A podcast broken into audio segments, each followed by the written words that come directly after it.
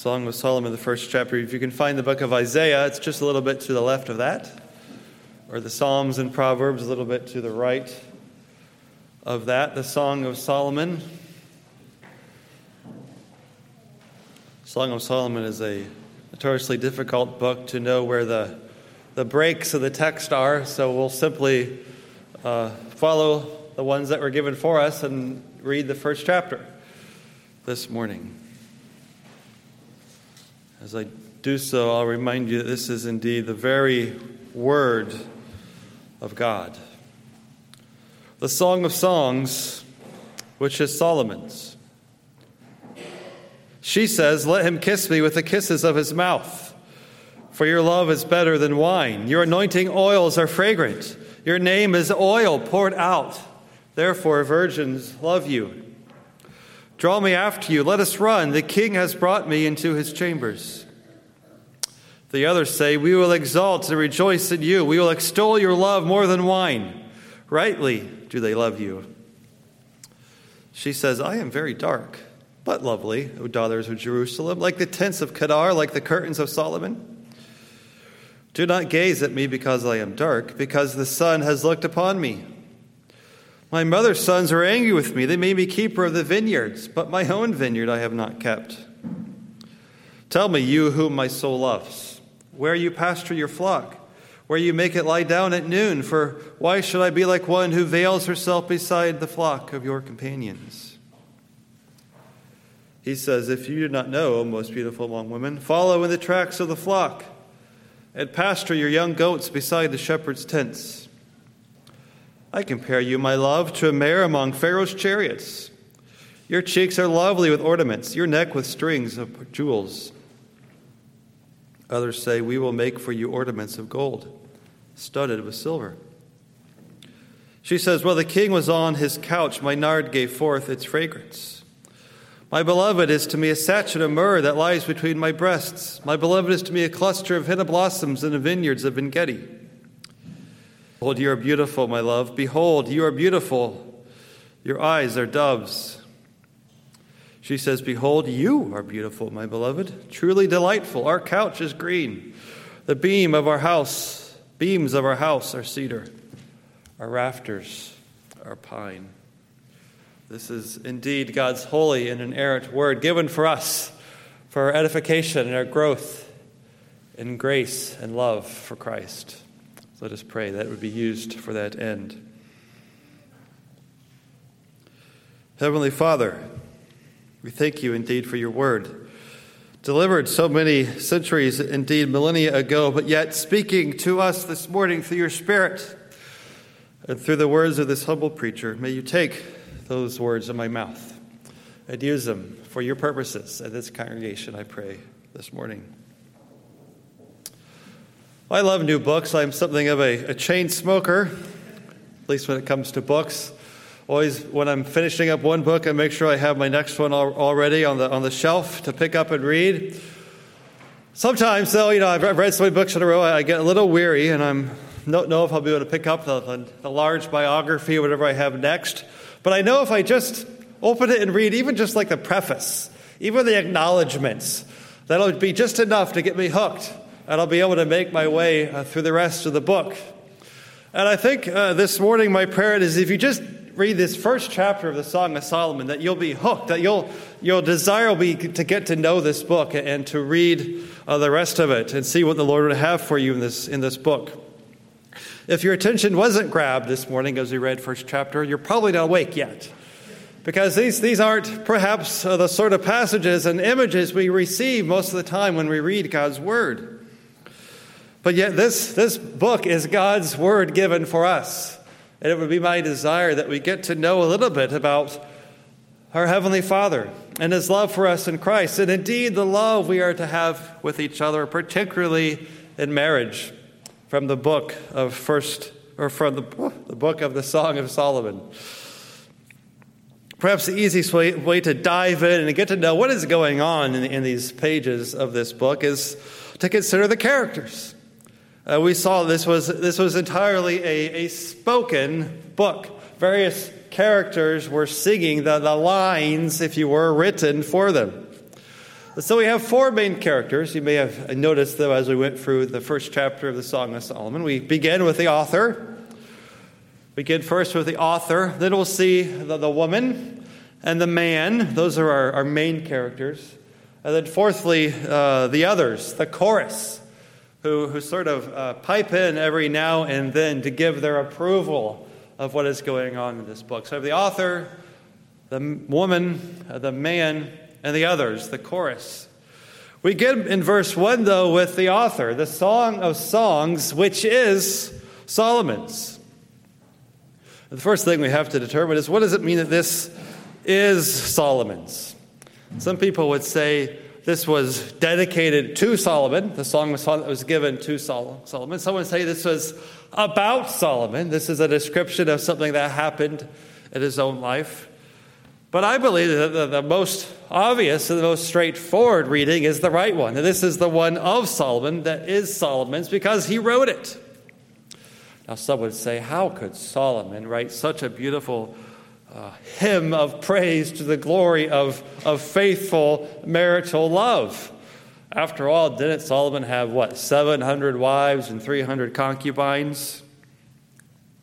But remember, Scripture tells us in 1 Kings that Solomon was wiser than all other men. Now, he wasn't wise enough to, to juggle 700 wives well, but he was perhaps wise enough to realize that in the midst of that excess, as the, the 1,000 women of his harem led him astray and led him near the end of his life to begin to worship false gods, perhaps he realized where, where true satisfaction lies.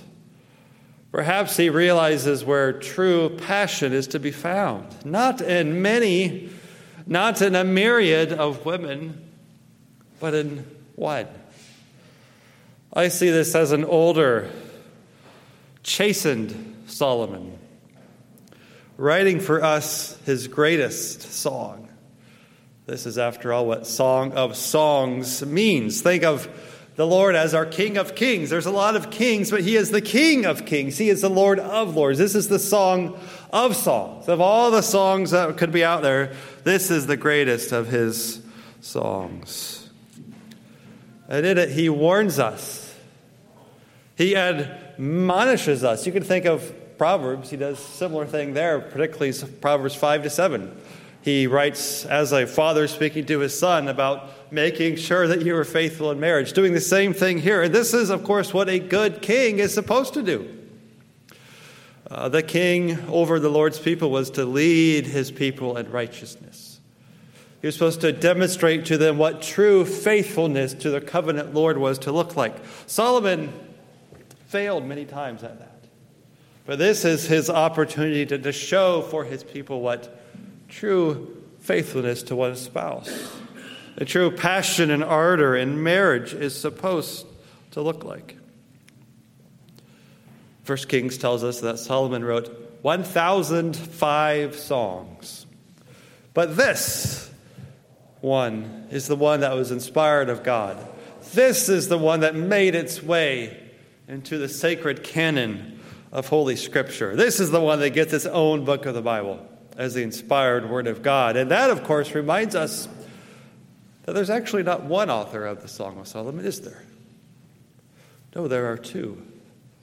For this is given to us as the very breathed out Word of God. God's Word for us this morning. The Lord Himself wants us to delight in the sort of love pictured for us and sometimes graphic detail in this book.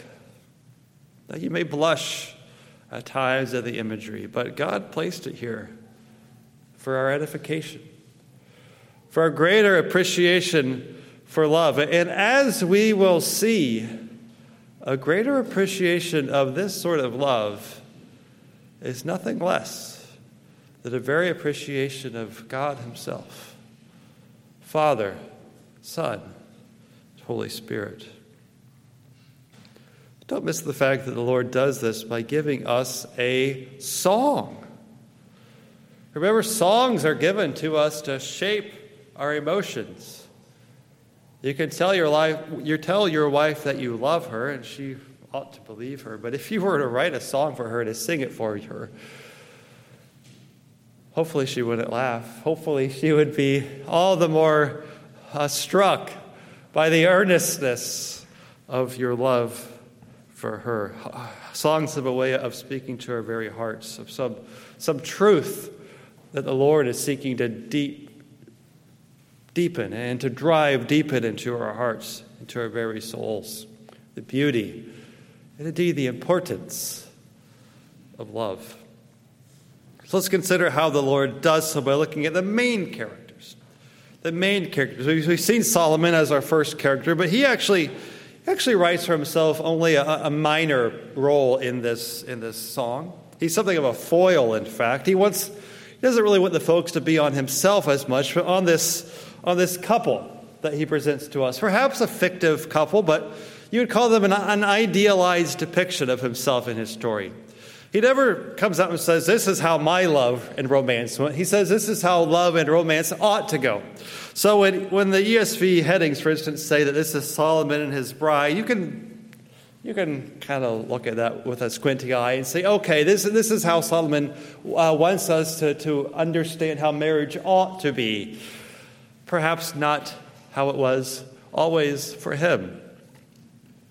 But a good teacher says, I will show you precisely what marriage is to be, even though you know that at heart of hearts, I am not a perfect man. I, this morning, am not pointing forward to my marriage as a perfect marriage but pointing to the inspired word of God.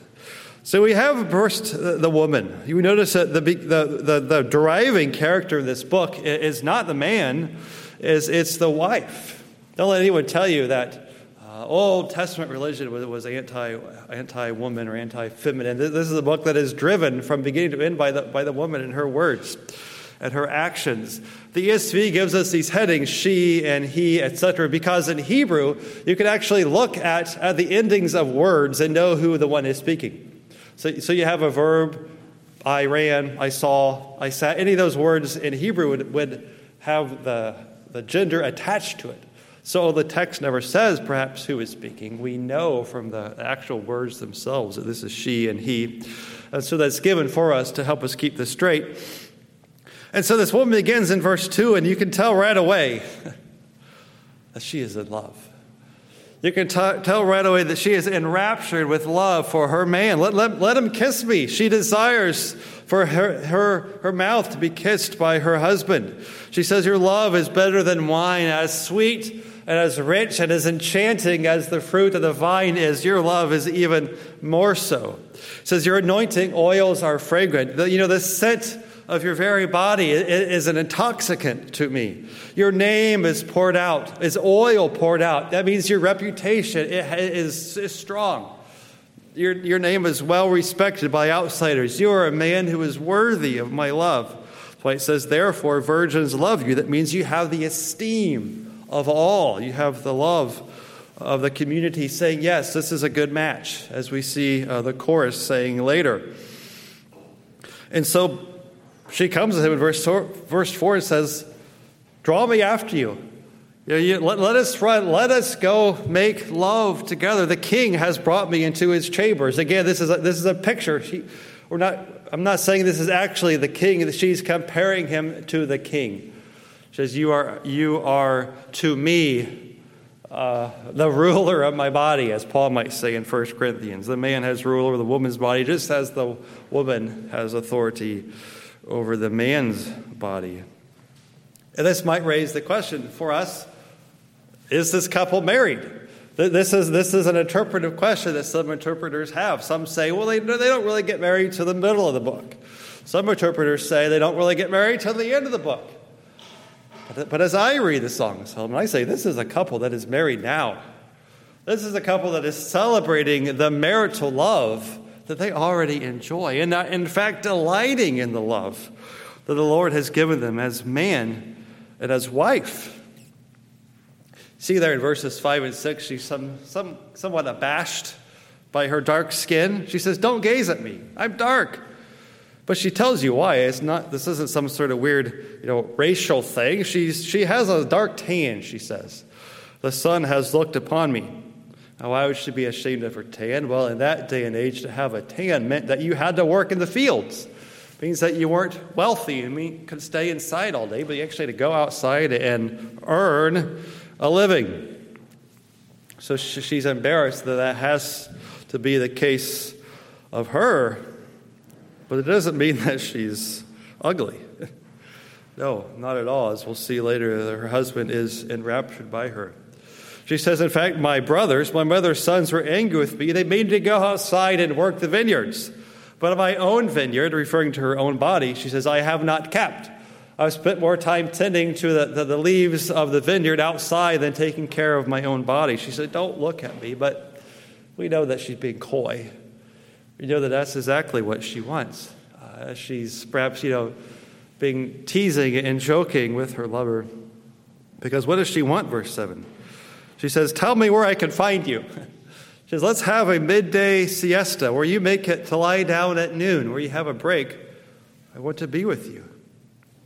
Why should I be like one who veils herself besides the flock of your companions? In other words, I'm the only one who has the right to come and find you that time of day to lie with you.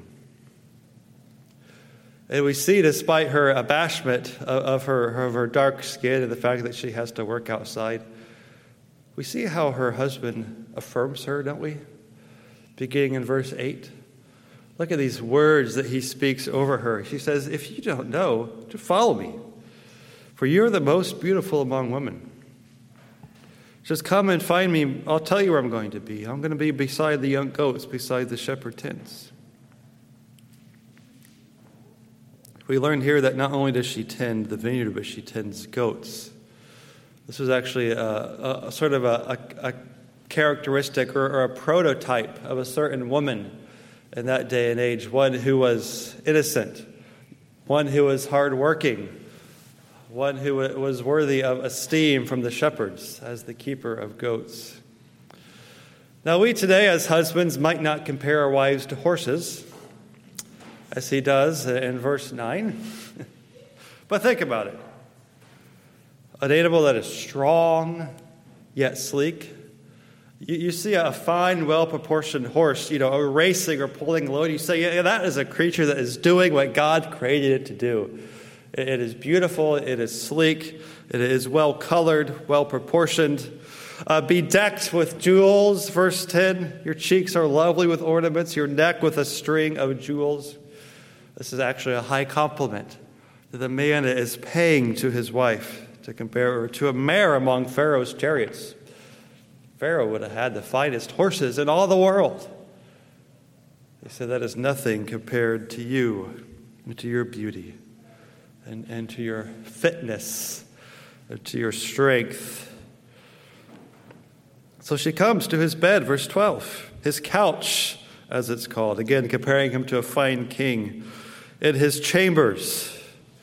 We see what does she what does she mean by comparing by speaking of his chamber as we saw uh, later in verses 16 and 17 she means outdoors our couch is green. The beams of our houses of our house are cedar. Our rafters are pine. You can picture them in an arbor. You picture into a, a secluded place covered by trees where they could be together.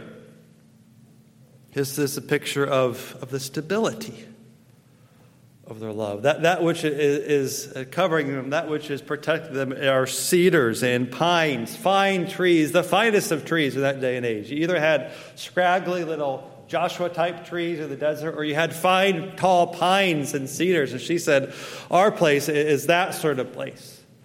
It is well built to last, to be strong. Whatever comes against us as we are together as man and wife, we will be protected. And again, we see her, we see her uh, enraptured by, by the aroma of his body in verses 12 and 14. His my nard gave forth its fragrance.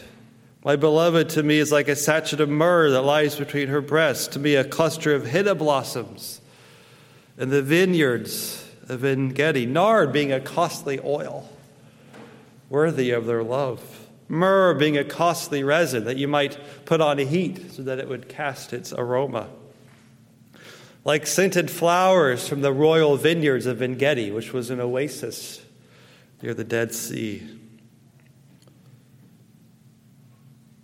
And as this happens, verse 15, you see the man staring into her eyes. As he gazes into her eyes amidst their lovemaking, he is entranced, is he not? He said, You are beautiful, your eyes are doves, uh, referring to the, the fine oval shape that was highly prized in that culture.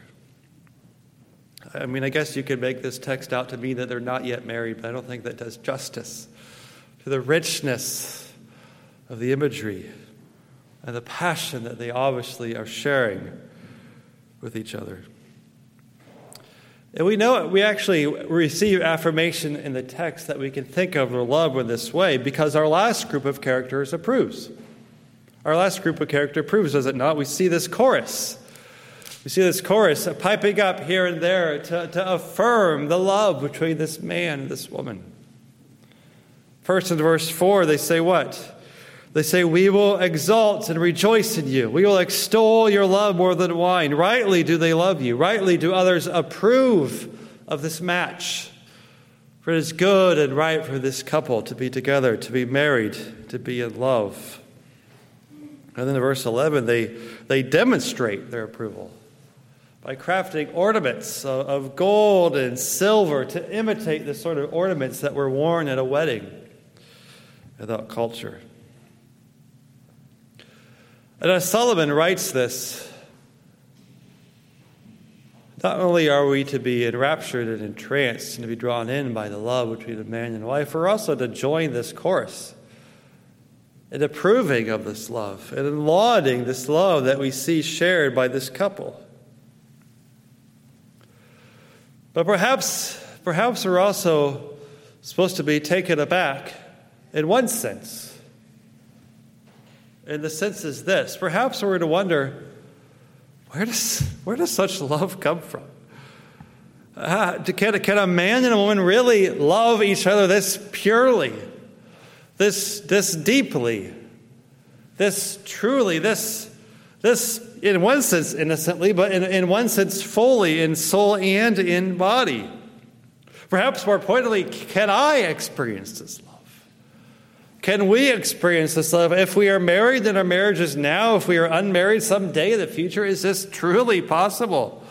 You know, there are so many applications we could take and run with in this book, but we must start here wondering where and how is such love possible? If it is at all in a culture today in which lovemaking has very little, if at all, to do with actual love. What a misnomer to use a term like making love to refer to casual unmarried sex. Now we know, don't we, from elsewhere in Scripture, how we can love. We know that Scripture tells us we love because He, that is God, first loved us. And we know, for instance, from the book of Ephesians that this comes to us in Christ. We know that He has lavishly loved us, the scripture tells us. And so, is that the answer? Is that the full answer of where such love comes from? The love that God the Father has for us in Christ. But we know that that is and answer. We know that is a key and important understanding of the gospel to know that such love is poured out for us in Christ. But actually, that is not the ultimate source of such love. Did you know there's actually uh, one step before and above you get to the Father's love for us through Christ? And that's the Father's love for His Son. That's the Father's love for the Son. The, the, the atmosphere of the Trinity, the electricity, the sparks, the energy that was before we were ever created, before the Father ever set his love on us. He set his love first on his Son. Ephesians, I just mentioned how Ephesians chapter 1 tells us how God loved us in Christ. But in verse 4 of that chapter, Paul tells us that God the Father chose us in Christ, that He loved us in the beloved which is Christ. He loved us in the beloved, meaning he loved us in the one that he set his love on before we were ever born, before you and I were ever uh, predestined to be loved, before you and I were ever uh, marked out uh, for salvation in Christ Jesus. God the Father poured his love on his Son. Remember, what, what does Scripture tell us? That God is love. But Scripture also tells us that God is three in one. So, for there to be three persons in the Trinity, that means that before you and I could ever be the recipient of the Father's love through Christ, that they were the recipients of each other's love. For if God is one and God is love, but God is also three in one, then that love must be part of that definition of what it means to be a triune God. Think about, think about what Jesus says at, uh, at the Garden of Gethsemane in his high priestly prayer as he is about to be crucified, as he's about to be hand over, scourged, whipped, punished, crucified for us. He looks to his Father in prayer and says, What? Let my disciples know that love which you had for me since before the foundation of the world. May that love be in them and I in them. Jesus prays for that very same prayer that is the very essence of God Father, Son, and Holy Spirit. He prays for that love to be poured out on us on all those whom the Father loved in Christ. Ever wonder what it means that He loved us in Christ? It means that ultimately, of first priority, of highest order, that love was His love for Christ. It only comes to us because He chose us in Him. So, if you want to know what, what belovedness, to make up a word, looks like, if you want to know what ultimate love is, gaze upon your Savior. Look upon Christ and all his beauty, and all his majesty, and all his humility, and all his purity, and all his righteousness and goodness and holiness. Gaze upon Christ and all who he is, and you will see love. You will see love that even puts the love of first of first chapter of Song of Solomon to shame, as it were, as as poetic and beautiful as that love is. It pales like a candle before the sun of who Christ is, the one who is love. Paul says something utterly fascinating, at least to me, in Ephesians chapter 3. Ephesians chapter 3 uh, contains this beautiful prayer that Christ that well Paul offers to Christ for the Ephesians. He prays that they would know the love of Christ that surpasses knowledge. He could have stopped there. That's, that's good. To know the love of Christ. To know that love that the Father gave to the Son that He now gives to us. To know the love of Christ is good. But then He goes on, though, and He says this that you may be filled with all the fullness of God. Think about that, friends. To know the love of Christ is to be filled with the fullness of God. The very essence of God is love. Yes, it is truth. Yes, it is justice. Yes, it is righteousness. Yes, it is holiness. But yes, it is love. For theology tells us that all that is in God is God, including love. That's why Paul can say to know the, to know the love of, of Christ is to know the very fullness of God. So as we gaze upon Christ and his beauty, we are gazing on nothing less than the very definition, the very source, the very kernel of love itself. Not love applied, not love illustrated, but love itself. So something applying that to us in, the fifth chapter of Ephesians. He says, Be imitators of God and walk in love as Christ loved us. It says, To be an imitator of God is to be one that loves. And he noticed his example of that was Christ. As Christ loved us and gave himself up for us. That's how we can, as men and women, love, yes, first in marriage, but also in the church, and our children, and our brothers and sisters in Christ, for a fallen world that desperately needs to know the saving knowledge of the love of Christ poured out in his death on that cross. To walk in love is to know Christ, is to be an imitator of God. For before you were even a, a spark in your Heavenly Father's eye, to adapt a metaphor, he was rapturously in love with his Son, the atmosphere of the Spirit. So, friends, as, as books like, like Song of Solomon, and perhaps only like Song of Solomon can do, as they stoke your desire for such love, as they stoke your desire to be loved and to love in that way, know that first it is possible. Otherwise, the Lord would be holding out for us something that was impossible, and He is not that sort of God.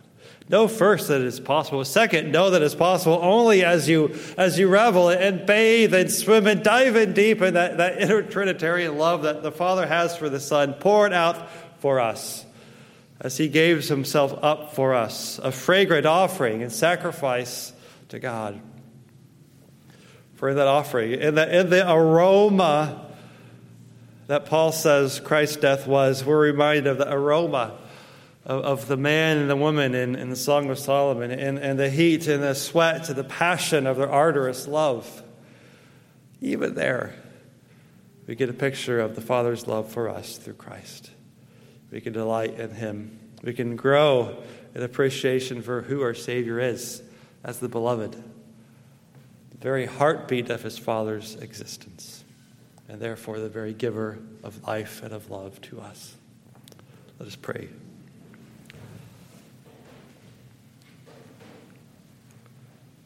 Father, we thank you for our Savior. We know that He is to us life. We know that He is to us forgiveness. We know that He is to us mercy and atonement and righteousness. But let us never forget why. Father, let us remind the, the source is your very love for Him, overflowing, bubbling over, trickling down even to us, but not in a trickle, in a flood. May we know that love. May we share that love. May we pour out that love to others. Christ, we pray. Amen.